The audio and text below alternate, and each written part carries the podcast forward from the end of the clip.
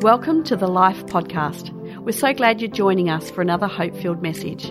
We pray that you're encouraged by this powerful word from our Sunday service. I love the church. Uh, I've been in church uh, my whole life. And uh, when I was five years old, uh, I have two younger brothers. Uh, they were three and eight weeks old at the time.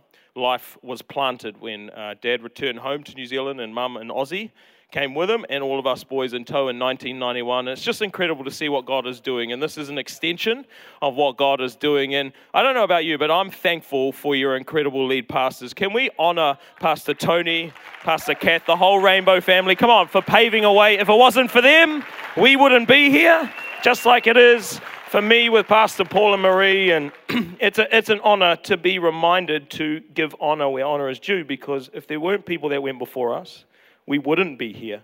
And uh, I've got one wife, that's a good thing. uh, she is actually Canadian, and uh, we have three beautiful children. If you want to see what they look like, uh, I'm sure it'll be on social media somewhere so you can find that. But uh, we just love building God's house. And uh, from a very young age, knew that God had called me to build his house, and whatever that looked like, I was really sold out to doing that. And today I want to take a few moments to share some thoughts out of a parable in the Bible found in Matthew 20.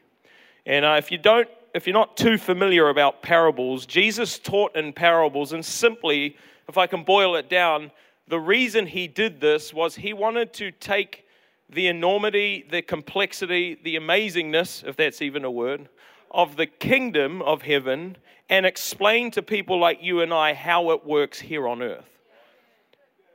And I'm passionate about the church not because it's a great happy clappy club on a Sunday where we have some great Christian karaoke, we get some motivation from a message, and then we go back into our work week and nothing's changed. No, this is the hope of the world. And when Jesus taught, he taught in a way that challenged you and I to take a look at where we're at, make a decision about where we want to go, and then give us keys and steps to walk along that journey. It would be a whole lot easier if we were all robots and just God made us do what He needed us to do in the sense of that reality. But I am thankful we have a God that loves us so much, He gives us free will and gives us the choice to make the decisions because when you make a decision and see the benefit of it, it means something to you. And we're all here because of the decisions we've made, and good on you for making it here in the room or you there online. I see you, and uh, I'm believing that today God's going to speak to every one of us. But this parable uh, is a really important parable, Matthew 20, because uh, it talks of a scenario or situation that teaches you and I some truths and some good and not so good realities of life in terms of decisions we need to make. And so, if you've got your Bible, which would be a good thing because you are in church, uh, why don't you turn to page 789 if you've got a Bible like mine? But it says this uh, in Matthew 20 For the kingdom of heaven is like a landowner who went out early one morning to hire workers for his vineyard. I notice Adelaide, there's a lot of vineyards around here, so this is quite prevalent for this city right now. Verse 2 This guy, who was the landowner, agreed to pay the normal daily wage and he was sent out to work at nine o'clock. So we're talking a whole day here. In the morning, this landowner was passing through the marketplace and he saw some people standing around doing nothing. So he hired them, telling them he would pay them whatever was right at the end of the day. So these guys too went on to work in the vineyard. Now at noon, and again at three o'clock, this landowner did the exact same thing. So 6 a.m., 9 a.m., 12 p.m., 3 p.m., he went into the marketplace and did the same thing. Fast forward a few more hours at 5 o'clock. this is really interesting to me. At 5 o'clock that afternoon, he was in town again and he saw some more people standing around and he asked them, Yo, why haven't you been working today? And they replied, Well, because we're standing here and no one hired us. The landowner told them, 5 p.m. The landowner told them, Then go out and join the others in my vineyard. And then that evening, verse 8, he told the foreman to call all the workers together. So you can picture the story. There are people getting hired from the marketplace throughout the day, and then at the end of the day, they get all called together to be paid. That evening, he told the foreman to call the workers and to pay them, beginning with the last workers first. This is interesting. When those hired at five o'clock were paid, each received a full day's wage. So they had worked for one hour and they got a full day's wage. Watch now, verse 10. When those hired first came to get their pay, they assumed they would receive more. But they too were paid a day's wage. When they received their pay, they protested to the owner Oi, those people, they only worked one hour, yet you've paid them just as much as you paid us who worked all day in the scorching heat. Verse 13 the, landowner answered one of them, Friend, I haven't been unfair. Wasn't it you that agreed at 6 a.m. to work for a full day's wage? Take your money and go. I wanted to pay this last worker the same as you. Is it against the law for me to do what I want to do with my money? Should you be jealous because I am kind to other people? And then verse 16 so those who are last now will be first then, and those who are first will be last. If you're looking for a title of the message, it's simply this Back to Front. Back to front. Let's pray. Father, we thank you for your word. We thank you that as we've worshiped you, You've inhabited the praise of your people. Your word declares where two or three in the midst, under the name of Jesus, you are here. We pray this wouldn't just be another church service. I pray this wouldn't just be another message I preach or another message we hear. But Holy Spirit, you would speak in and through my life to every single one of us. We truly ask that you would have your way in and through our lives in Jesus' mighty name. And everyone said, Amen. I don't know if you've ever had that moment where your uh, impatience comes to the fore.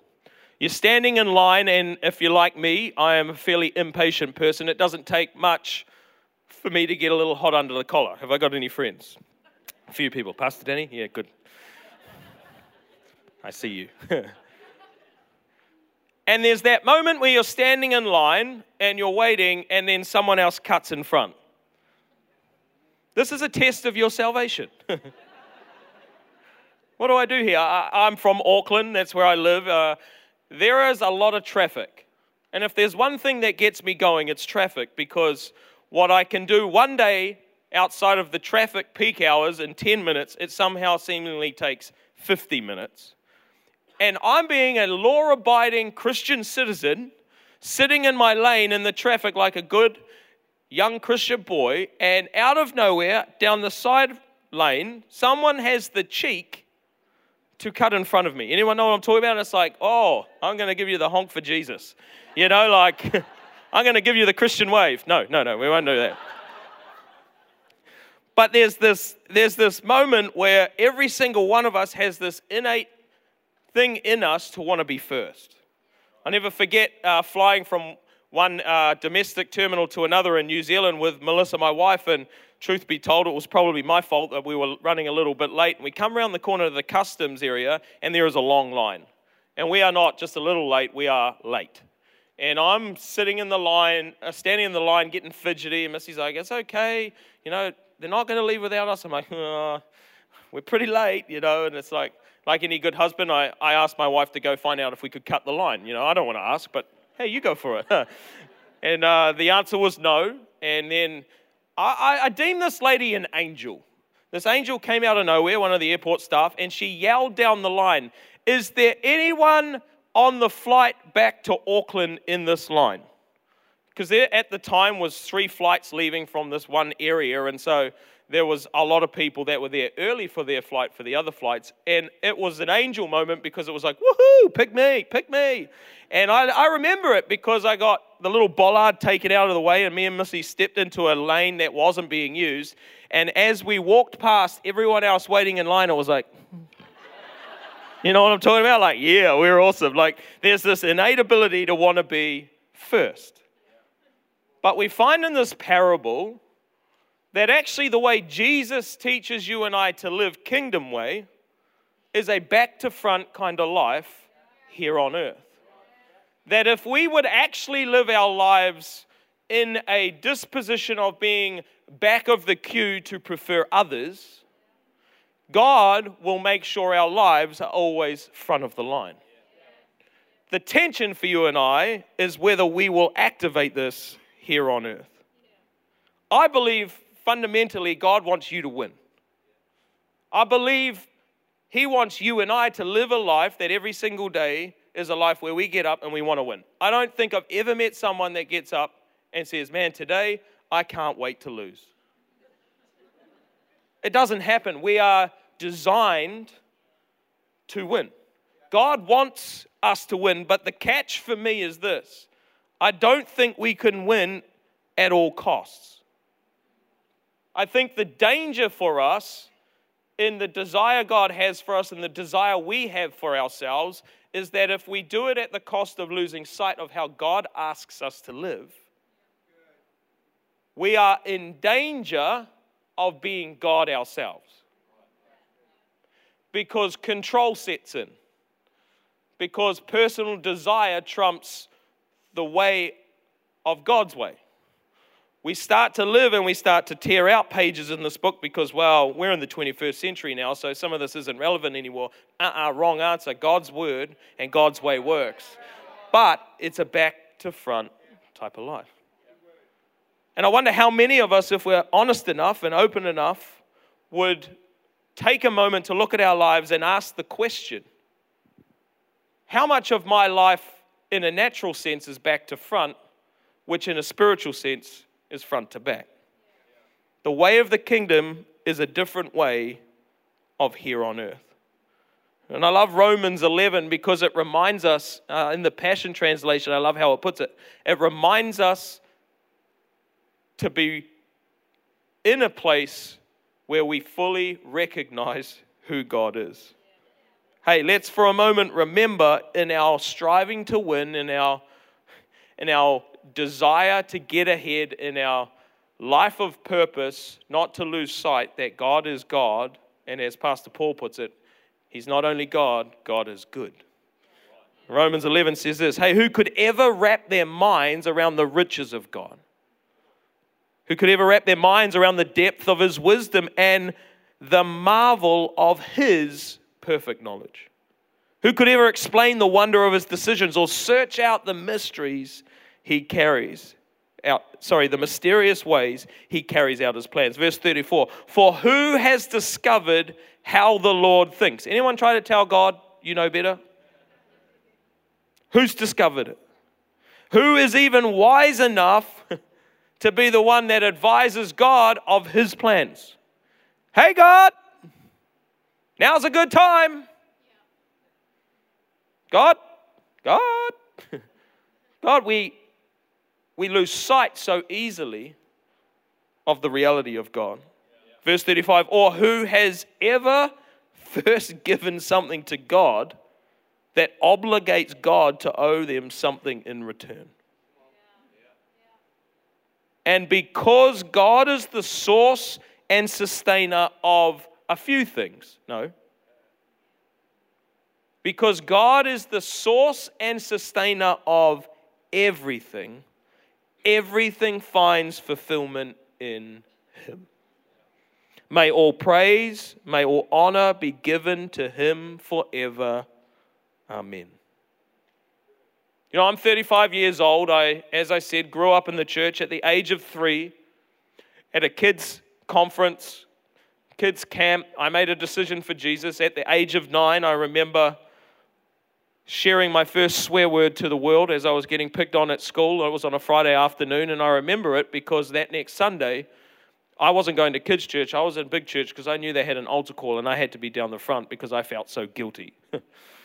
I remember it as a funny thing now looking back, but I remember these moments at the age of 14. I got water baptized. It was a significant moment in my life, and I could tell you time after time, story after story about things that I've seen that have gone well and things that have not gone to plan naturally speaking. But one thing I will always be able to testify to is the reality that God is no one's debtor. That actually, when we genuinely live God's way, we always come out on top. We always end up at the front of the line, even when it feels like the decisions we have to make are putting us behind other people. Because the reality is, if you live for self, you'll end up with self. But today, I believe, is a challenge and an opportunity for you online, for us here in the auditorium, to take a moment to say, how much of self is still at work in my life? You may think, as a pastor or someone who's grown up in church, this is not a reality for me. Newsflash, I'm the same as you. Newsflash, every single day that you and I have breath and we live on this earth, we have to make a conscious decision to live God's way. That's why a relationship with Jesus is not that one day when I was three years old and then everything's a bed of roses, but a daily relationship, a daily decision to say, you know what? I'm going to live God's way, even though naturally speaking it may look back to front. God will always look after me. And so I want to take a few moments today to look at this concept, this idea of back to front out of this parable. And really, it comes down to this winning and losing thought because we all want to win, but if we're all honest, there's areas of our life where we aren't winning, or there's moments we can point back to that feel like a great loss. And I believe it can be quite simple for us to acknowledge where we are living out from as the determining factor as to whether we are winning or losing. So, simply number one is this winning or losing in life comes out of where you live from. Are you living out of fairness or fruitfulness? Fairness or fruitfulness, as we read earlier, verse 12 to 14. Those people only worked for an hour, and yet you pay them as much as you paid us who've worked all day in the scorching heat. Valid point. Naturally speaking, that makes sense. But what was the answer? Friend, I haven't been unfair. Wasn't it you that agreed just 12 hours earlier that this was all good? The reality about this parable is none of those hired workers, no matter when they got hired, none of them at the beginning of the day when they woke up had a job. Every single one of them left with fruit in their hand but isn't it interesting as to the perspective as to whether people left ripped off or they left fruitful? Could it be that God has given you all that you need?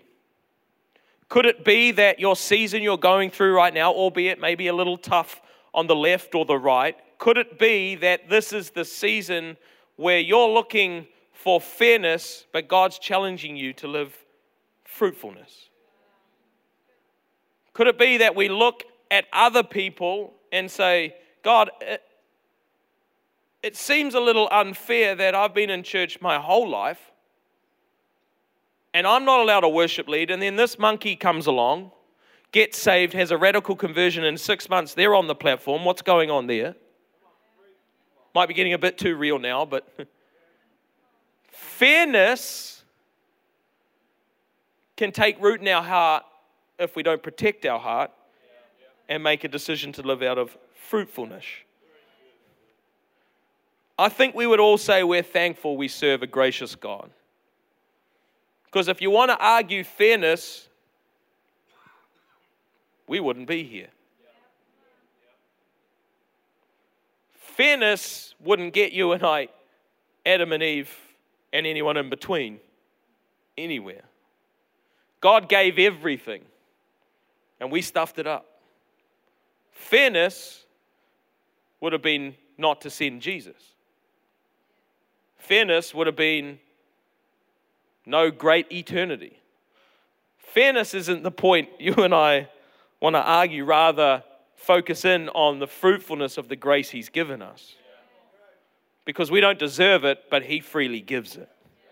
In Ephesians 3, verse 6, it says this Hey, this is God's plan that both Gentiles and Jews, and if you understand the context, in the day, the Jews thought they were the only ones that were right. right in the sight of God. But when Jesus turns up on the scene, when the grace of God appears in its fullness, there was a new, a new day where no one was exempt from a relationship with Jesus. Both Jew, Gentiles and Jews who believe the good news share equally in the riches inherited by God's children. Both are a part of the same body and both enjoy the promise of blessings because they belong to Christ Jesus. We don't deserve His grace, but He freely gives His grace. And so if you're here today, you're online and you're talking your way out of salvation, so to speak, because of what the week may have represented, what the morning looked like, can I encourage you? His grace is for you. He doesn't look down upon heaven and point a bony finger saying, Man, if only you'd done better. No, in fact, the Bible says, whilst we were still sinners, Christ died for us. That's how good grace is. That's the fruitfulness you and I get to live in. But if we're not careful, as displayed in this parable, what we signed up for can quickly become our problem. So, not just a fairness or fruitfulness, but a living out of this place for a winning and losing difference to me is whether we live out of obligation or opportunity. Obligation or opportunity. Verse 10 and 11. When those hired first came to get their pay, they, what was the word? Assumed. They assumed they would receive more. Where did that assumption come from? Not from the owner. Where did that assumption come from? Comparison.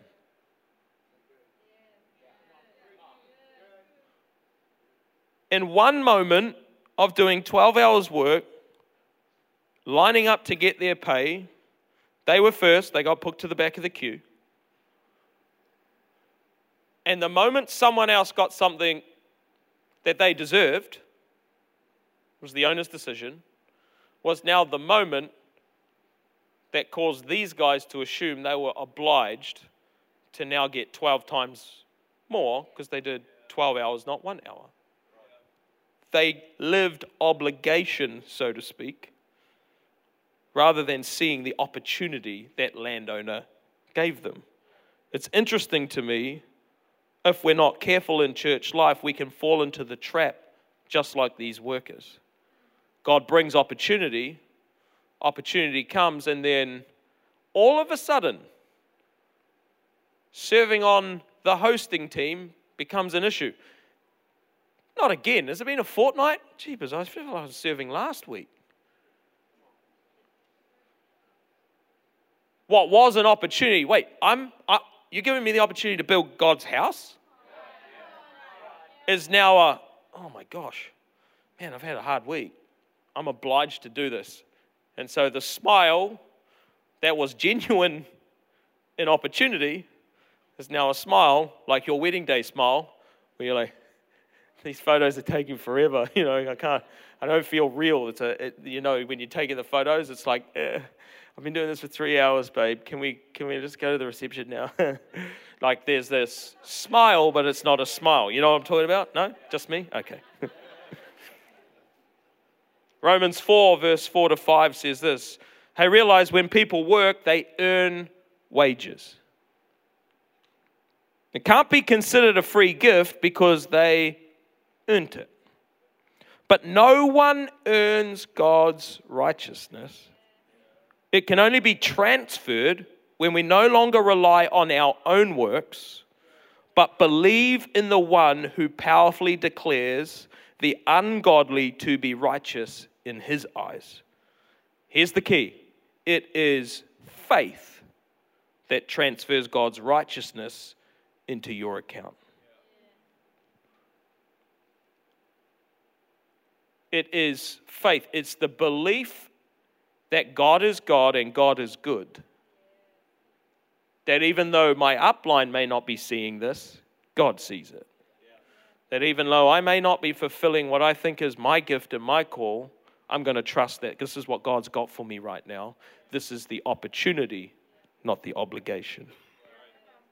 Here's where you can identify whether it's gone one of two ways. The statement is either we have to do this or we get to do this. Opportunity or obligation.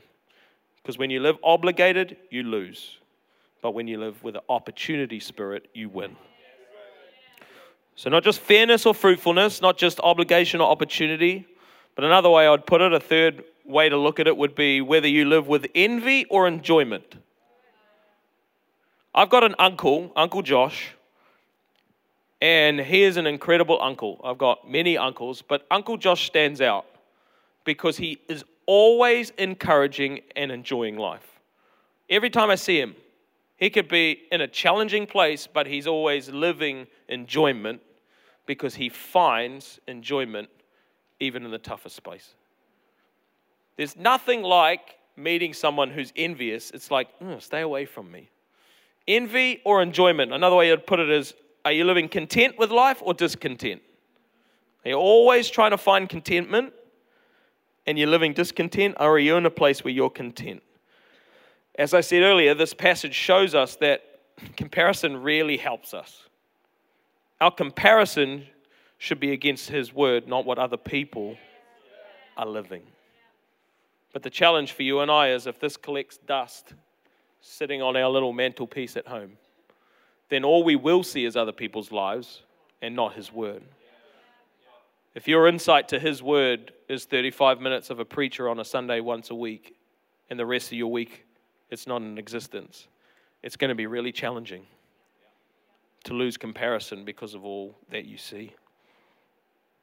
The back to front type of life for me is one where we live it God's way. And actually, I can genuinely say that there has been many a tough time in church life, many a tough time for me being a Christian, but I've enjoyed every single step of it. And I'm more excited and more passionate and more on fire 35 years later, so to speak, than I ever have been. Why? Because when you live God's way, you discover it works. And actually, I may feel like society's putting me to the back of the queue in the decisions I'm making, but every single time, God sees it continues to amaze me that I'm at the front of the queue because I've lived God's way. Psalm 103, verse 8 to 17, puts it this way Hey, the Lord is compassionate and merciful. Here's the good news He's slow to get angry, and He is filled with unfailing love. He will not constantly accuse us nor remain angry forever. He does not punish us for all our sins. He does not deal harshly with us as we deserve. For his unfailing love towards those who fear him is as great as the height of the heavens above the earth. He has removed our sin as far from us as the east is to the west. The Lord is like a father to his children, tender and compassionate to those who fear him. For he knows how weak we are. He remembers. I don't think we remember this sometimes. He remembers we are only dust. And this is where it gets a little bit sharp on the, on the sword. Our days on earth are like grass, like wildflowers. We bloom and we die. Yay. The wind blows, and guess what? We're as gone as though we had never been here. Real encouraging. But the love of the Lord remains forever with those who fear him, with those who do life his way, with those that commit to live back to front. And then finally, as I bring this to a close, not just the fairness or faithfulness, not just the obligation or opportunity, the envy or enjoyment but I do believe the winning and losing in life really does come from a decision point as to where you live out from, whether you're whining or worshiping. Whining or worshiping. See, this is the difference between us knowing it all ourselves or trusting that God knows what He's doing. See, when I say worship, you probably think, yeah, those three songs that we started the service with. That's a form of worship. But if I am here on earth as a human being to worship God, it comes down to a trust issue. Will I trust God with my finance? Will I trust God with my time? Will I trust God with my family, with my kids? Will I trust God with my life? Or am I in a place where it's like, hey, God, have you not seen this? God, I'm not where I wanted to be. God, why about them? And we start the whining concept. Team are going to come and join me, but my eldest child, Ruby, is a great whiner. And as a dad, I have found myself constantly saying this when she comes in. This is the tone. And if you're a parent, you know what I'm talking about. Dad. And I find myself doing this. Ruby, turn around, get out. I love her, but two reasons. Number one, it's a really annoying tone. But number two, she is coming to the conversation with a prerequisite of her perspective.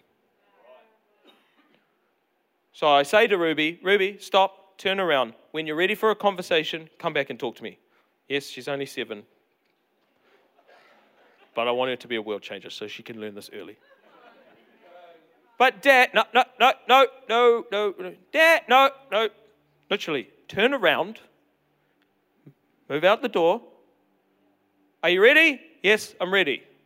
The moment she comes in and says, Hey, dad, we got a conversation happening. The moment the conversation goes to the tone of whining, now I'm not looking for my daughter to worship me, I'm looking for my daughter to trust me.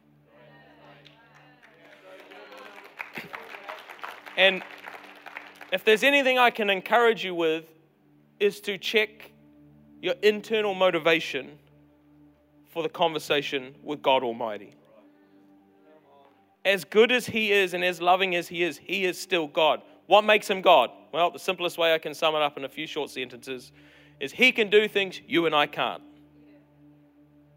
But in our pursuit of happiness, in our pursuit of life, in our pursuit of getting to the front of the line, we sometimes fail to realize we're talking to the creator of the heavens and the earth. Hey, Dad, and I think God's a far more loving father than me, so not for a minute am I suggesting he puts his hand up and says, Turn around, get out the door. But I do wonder what it does in us. Because when Ruby approaches the conversation with me, when there isn't a prerequisite, because it's generally Bella did this, or Cruz did that, or there's this vying for her right to be right, that I find it really hard to engage in the conversation because A, it's annoying, but B, I'm not actually going to get anywhere because you've already decided before you've even come in and talked to me. And the difference for me between whining and worshiping is simply that a coming to God, not knowing it all, but a coming to God and trusting Him with it all. I don't know what that represents or looks like for you online or here in the auditorium, but I do know this is a tension point that ultimately causes us to either live with a winning outcome or a losing one. Because when something goes wrong, if it's God's fault, chances are we're whining. If something goes wrong and we press in and say, God, I need you more than ever, we start to win because we realize even though my circumstance may not have shifted right now, I serve the God who has all power, all authority. He created it all. He's in control. He's the Alpha, He's the Omega, He's the everything in between, and I can trust Him with my life. So I will worship Him. Jeremiah 9 23 to 24 says this. This is what the Lord says. Hey, don't let the wise boast in their wisdom, or the powerful boast in their power, or the rich boast in their riches. But those who wish to boast should boast in this alone that they truly know me and understand that I am the Lord who demonstrates unfailing love and who brings justice and righteousness to the earth and, I, and that I delight in these things. I, the Lord, have spoken. When we realize God is not just our Father, but He's the King of the universe, the God of all gods, the King of all kings, the Lord of all lords, the God who's done it before, who's doing it right now, and will do it again, is your God. You can come to Him with a worship posture. That's not weakness, that is strength because his word reminds us at our weakest moment, he is now at his strongest when we worship and trust in him. And so I want to encourage you to commit to living God's way. It might be back to front here on earth, so to speak, but it is always front to back in the way of God because He is the God who provides. Jehovah Jireh, our provider. He is the God who heals. He is the God who sees. He is the God who knows. He is the God who is faithful from one generation to another. But you and I need to choose to live His way. And in that place, we see His way be outworked in our lives. Thanks for listening to this podcast. We trust that you're encouraged by this powerful message. You always have a place to call home here at Life, and we invite you to join us for our Sunday services at our Adelaide campus. If you'd like to know more about Life, then visit our website at lifeadelaide.org or download the Life Adelaide app and stay connected.